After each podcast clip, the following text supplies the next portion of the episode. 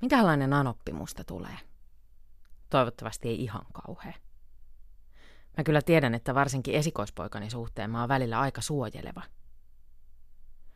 Luultavasti mä tuun olemaan semmoinen päällisin puolin ihan mukava, mutta itsekseni mä sitä jurnutan, että ei toi miniä mitään ymmärrä ja osaa ja kuinka se nyt nuo lapsenlapsetkin tollain pukee ja kasvattaa ja että on toi vävykokelaskin pohjimmiltaan ihan kauhea vätys.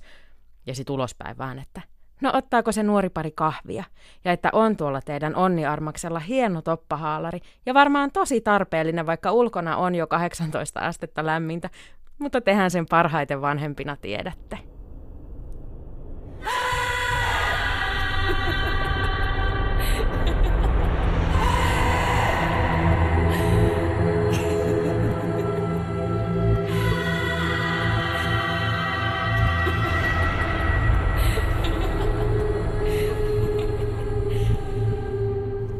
Ilmarinen oli takonut sammon ja saapui Pohjolaan noutamaan palkaksi luottua morsiantaan, oli häntä neidon lisäksi vastassa Louhi, Pohjolan emäntä. Louhi oli tyttäristään tarkka. Hän olisi mieluummin antanut tyttönsä Väinämöiselle, suurelle tietäjälle, mutta tyttö halusi sulhasekseen Ilmarisen. Silloin Louhi sanoi Ilmariselle, sitten saat tyttösi, kun kynnät kyisen pellon, käärmähisen käännättelet. Ilmarinen selvisi mahdottomasta koetuksesta Pohjolan neidon ohjeilla. Kyinen pelto oli pian kynnetty. Mutta ei louhi niin helpolla antanut periksi. Seuraavaksi Ilmarisen piti kaataa Tuonelan karhu. Ja sitten vielä pyydystää Tuonelan joesta suuri suomuhauki ilman verkkoa ja nuottaa. Morsiamensa neuvoilla Ilmarinen selvisi näistäkin tehtävistä. Niin oli louhen pakko alkaa järjestellä nuoren parin häitä. Netistä löytyy keskusteluja, joissa vertaillaan hirveämpiä anoppikokemuksia. Ne on ihan parasta viihdettä. Vaikka sellaisten anoppien kanssa eläminen ei varmasti todellisuudessa ole yhtään kivaa. Mun oma anoppi on aivan ihana ihminen, siis ihan oikeasti. Hän on myös erittäin avulias – Jopa niin avulias, että siivoaa ja järjestelee mun vaatehuoneeni lupaa kysymättä. Anoppi on kuitenkin myös tunnettu siitä, että kuuntelee kaikki mun radio-ohjelmat ja koska mä haluan pitää meidän välit yhtä hyvinä kuin tähänkin saakka, niin ei puhuta siitä vaatehuoneasiasta tässä nyt tän enempää. Terveisiä vaan sinne Pohjanmaalle.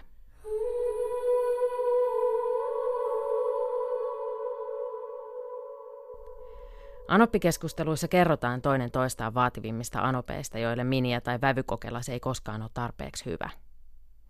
Joko sitä ollaan liian akateemisesta tai liian duunariperheestä, liian lihavia tai liian laihoja, tai sitten ongelma on siinä, että lapsia ei ymmärretä tehdä ajoissa tai sitten niitä tehdään liikaa. Ja päivän selvää on, ettei niitä lapsia ainakaan osata kasvattaa oikein. Harva anoppi kuitenkaan yltää vaativuudessaan louhen tasolle – Louhi on Kalevalassa Pohjolan emäntä. Mahtava taikavoimainen nainen.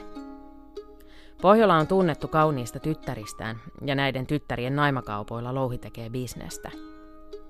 Pohjanakka asettaa tyttäriensä naimiselle tiukkoja ehtoja.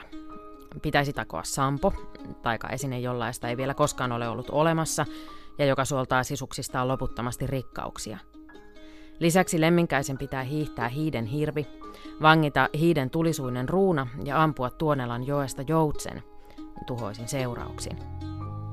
Ilmarisen puolestaan täytyy kyntää kyinen pelto, kaataa Tuonelan karhu ja pyydystää Tuonelan joesta hauki. Tässä mittakaavassa voitte siis olla ihan tyytyväisiä, vaikka Anoppi moittii kotinne siisteystasoa, haukkuu ruokianne ja valittaa lasten kasvatuksesta tai vyötärölle jääneistä raskauskiloista – ei se ole mitään louheen verrattuna.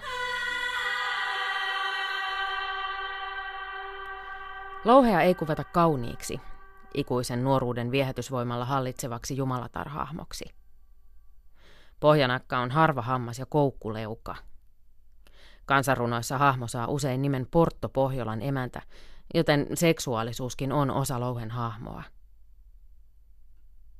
Louhi on hurja nainen, sukunsa ja koko Pohjolan kiistaton hallitsija, oman maailmansa Kirsti Paakkanen. Kun Kalevalassa nuorisolaisten avioliittoaikeet menee mönkään ja pitäisi aloittaa jonkinlainen omaisuuden ositus, ajattelee sulhasmiehet, että he vois mielellään pitää sammon.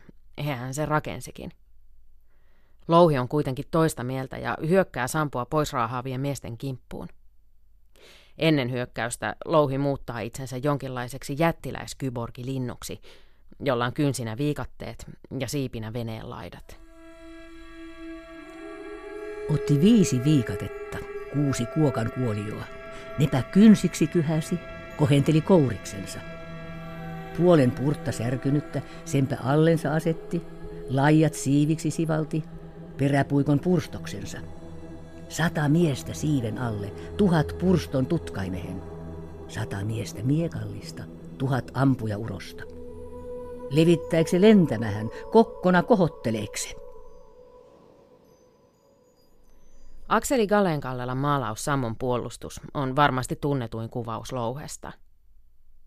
Sammon puolustuksessa linnunhahmoisena hyökkäävä louhi on nähty irvokkaana, rumana ja hirviömäisenä.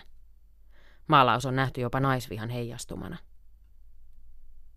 Kallen Kallela kuvaa louhen linnunsiipiä ja pyrstöä lukuun ottamatta alastomana. Rinnat riippuu tyhjinä pusseina.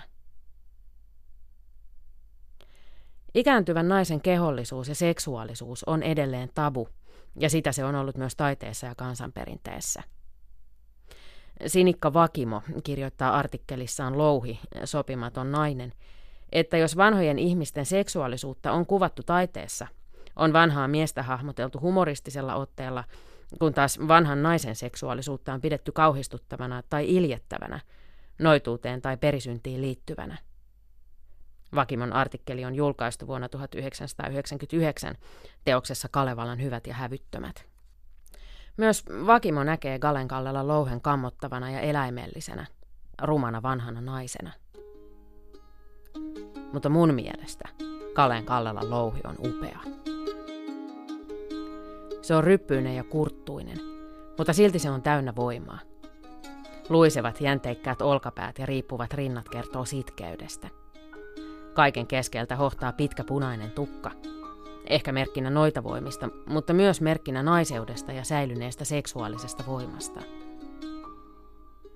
Kallen Kallelan louhi on just niin hirviömäinen ja pelottava kuin pitääkin. Joskus katon naisetkin saattaa vähän hermostua. Totta kuitenkin on, että itse Kalevalaa täytyy lukea vähän vastavirtaa, jos louhesta haluaa rakentaa positiivisen hahmon – Kirjoittaessaan Kalevalaa Elias Lönnruut loi louhen pahaksi vastavoimaksi hyville miessankareilleen. Siksi louhi esitetään ahneena ja vallanhimoisena hirviöanopin arkkityyppinä, vaikka ihan yhtä hyvin hänestä olisi voitu rakentaa perhettää ja sukunsa omaisuutta tarkasti suojeleva äitihahmo. Vahva, mutta rakastava, ja itse tilaamansa Sampo on oikeutettu vääryyksien kärsiä.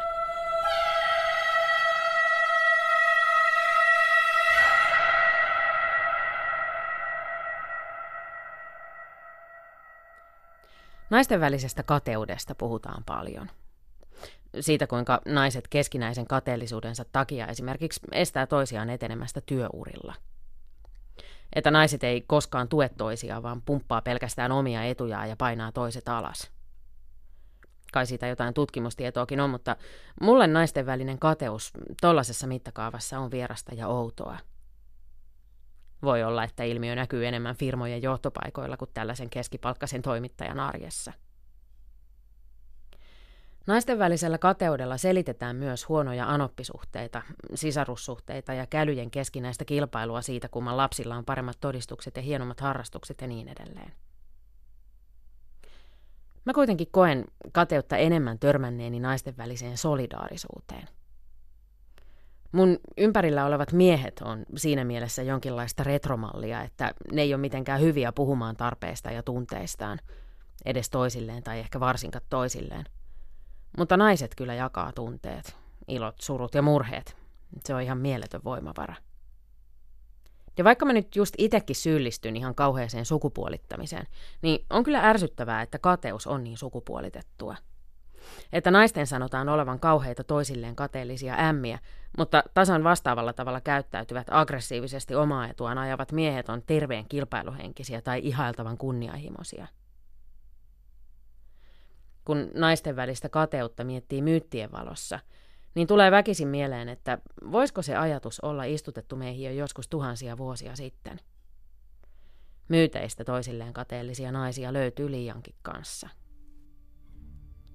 Antiikin Kreikan hirviöanoppi numero yksi oli Afrodiitte. Psyyki oli säikäyttänyt Eeroksen luotaan läikyttämällä rakkaansa päälle lamppuöljyä. Tyttö oli epätoivoinen.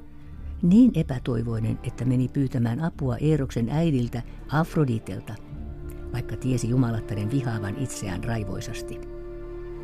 Afroditella ei ollut aikomustakaan auttaa psyykkeä joten hän määräsi tytön suoritettavaksi mahdottoman tehtävän.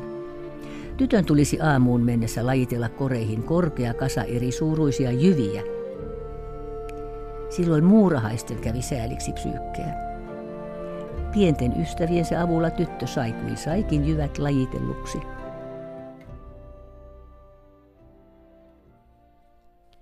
Afroditessa korostuu kateus. Siinä missä Louhi on tyttäriä raivokkaasti vartioiva äiti, on Afrodiitte sairaaloisen kateellinen itseään kauniimmalle kuolevaiselle psyykelle. Lisäksi rakkauden jumalatar on tolkuttoman mustasukkainen mammanpojastaan Eeroksesta. Tarina alkaa siitä, että Afrodiitte saa kuulla jumalaisen kauniista kuolevaisesta psyykestä. Ihmiset oli alkaneet palvoa psyyken kauneutta Afroditen sijaan. Afrodite lähettää poikansa Eeroksen ampumaan nuolensa tähän kauniiseen neitoon, niin että neito rakastuisi maailman rumimpaan mieheen.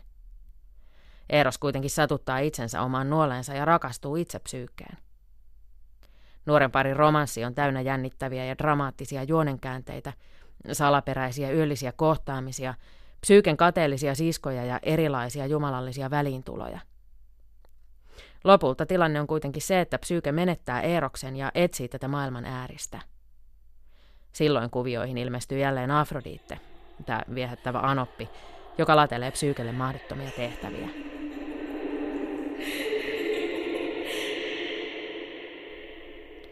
Kaikki päättyy tietenkin hyvin.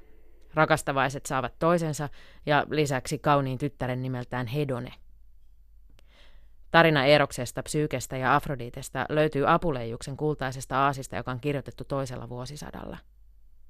Apuleijus katsoo tarinan lopussa aiheelliseksi kertoa, että Anoppi ja Minia, Afrodite ja Psyyke, antoivat toisilleen anteeksi, joskin erittäin vastahakoisesti. Myöhemmässä satuperinteessä Afroditten hahmo muuttuu Anopista lukemattomien satujen pahaksi äitipuoleksi – Lumikki ja Tuhkimo saavat molemmat kiittää Afrodiitteja kurjasta kohtalostaan. Eräänä päivänä ylijumalat Seun papitar Semele oli joella puhdistamassa itseään uhriverestä. Silloin Zeus näki alastoman neidon ja rakastui palavasti. Jumalan ja papittaren välillä syntyi kiihkeä suhde ja Semele tuli raskaaksi. Kun Zeun vaimo Heera näki Semelen pyöristyvän vatsan, hän oivalsi, mitä hänen selkänsä takana puuhailtiin. Heera tuli raivoisan mustasukkaiseksi ja punoi ilkeän juonen. Hän tekeytyi vanhaksi eukoksi, ystävystyi Semelen kanssa ja houkutteli papittaren pyytämään Zeulta erikoista palvelusta. Yli Jumalan tulisi paljastaa Semelelle todellinen hahmonsa. Semele teki työtä käskettyä – mutta kun Zeus lukuisien anelujen jälkeen näytti jumalaisen hahmonsa tälle kuolevaiselle naiselle, tuhoutui Semele Zeun salamoihin ja liekkeihin.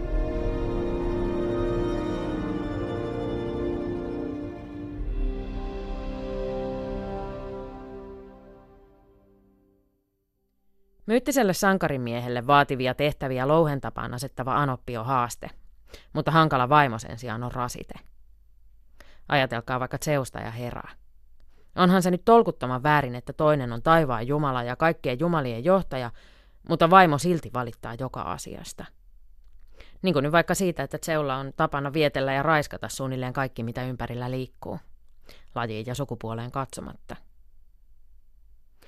Vaikka itse asiassa Hera ei kyllä niinkään valita asiasta Zeulle, vaan kohdistaa raivonsa suoraan miehensä rakastajattariin tai rakastajiin – riippumatta siitä, oliko nämä Seon kumppaneina vapaaehtoisesti. Herra on erikoistunut kostamaan muuttamalla kilpailijansa eläimiksi, mutta muutenkin herra on raivossaan erittäin luova. Tässä pientä listaa herran kostotoimenpiteistä. Kalliston herra muuttaa karhuksi. Lamian käärmeenpyrstöiseksi hirviöksi. Geranan kurjeksi. Lehmäksi muutetun Ion kimppuun herra lähettää ikuisesti kiusaavan paarman. Ja lisäksi useille seunlasta kantaville naisille herra aiheuttaa jumalallisilla kyvyillään normaalia huomattavasti pidemmän raskausajan tai tolkuttoman pahat synnytyskivut. Folkloristi ja psykoterapeutti Shakruk Hussain pohtii Heran ja Tseun jumalallista avioliittoa kirjassaan The Goddess. Husainin mukaan vasta hellenistisen ajan tarinoissa Herasta tulee miehensä seikkailuihin puuttuva nalkuttava vaimo. Aiemmin Heralla on ollut merkittävä rooli itsenäisenä jumalattarena. Myös antiikin kreikan aikainen historioitsija Hesiodos oli sitä mieltä, että Hera olisi vanhin kaikista Olymposvuoren jumalahahmoista – Varhaisemmissa kulttuureissa, esimerkiksi Knossoksella, Zeun ja Heran liittoa juhlistettiin taivaan ja maan pyhänä liittona, kun taas myöhemmin Hera aleni statukseltaan Zeun tasavertaisesta kumppanista tälle alisteiseksi vaimoksi. Shahrukh Hussainin mukaan tämä voidaan yleisemminkin nähdä kuvaavan patriarkaalisen kulttuurin nousua antiikin Kreikassa. Edelleen Heraakin palvottiin. Hänen roolinsa oli olla avioliiton ja uskollisuuden suojelija. Sehän on tietysti vaimon tehtävä, koska pojat on poikia ja miehet ei luonnollisesti itselleen mitään mahda.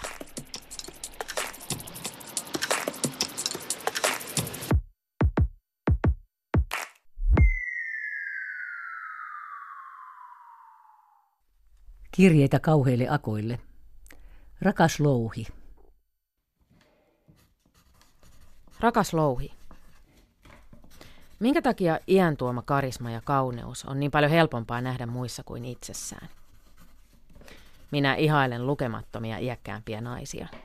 Sinua, äitiäni, näyttelijöitä niin kuin Judy Denchia tai Sella Sellaa, Anoppiani, Aira Samuliini ja Tarja Halosta. Tätä listaa voisi jatkaa loputtomiin. He, tai te, olette kauniita, itsevarmoja, rohkeita – ja mitä enemmän ikää karttuu, sitä enemmän nuo ominaisuudet voimistuu. Ja myös ystävissäni minä näen sen. Epävarmoista kaksikymppisistä on kuoriutumassa upeita nelikymppisiä. Olen ihan oikeasti useaan otteeseen todennut, kuinka paljon paremmalta naiset näyttää nyt, kun ikää alkaa olla jo jonkin verran mittarissa. Mutta sitten on se peilikuva. Sieltä katsoo oudon näköinen tyyppi. On tullut jo vähän ryppyjä. Posket alkaa roikkua. Silmät on usein väsyneet. Tukkakin jotenkin oudosti ohuempi. Ilmiselvä vanheneva akka. Minulla on kuitenkin vahva epäilys, että muut ihmiset ei näe sitä minun peilikuvatyyppieni samalla lailla kuin minä. Että ne kaverit, joiden vanhenemista minä katson ihailen, näkee myös minussa itse varmemman ja siksi kauniimman naisen kuin parikymppisenä ja luulen, että niidenkin peilistä tuijottaa joku outo ryppyyntyvä lonttoposkinen akka.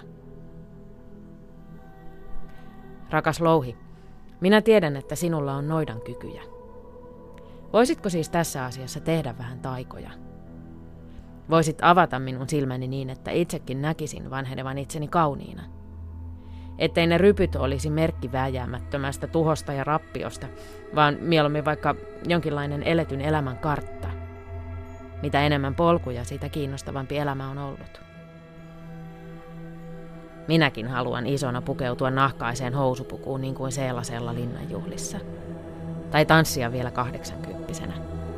Tai lentää niin kuin sinä louhi, kokkolintuna taivaalla, riippuvat rinnat tuulessa lepattaen.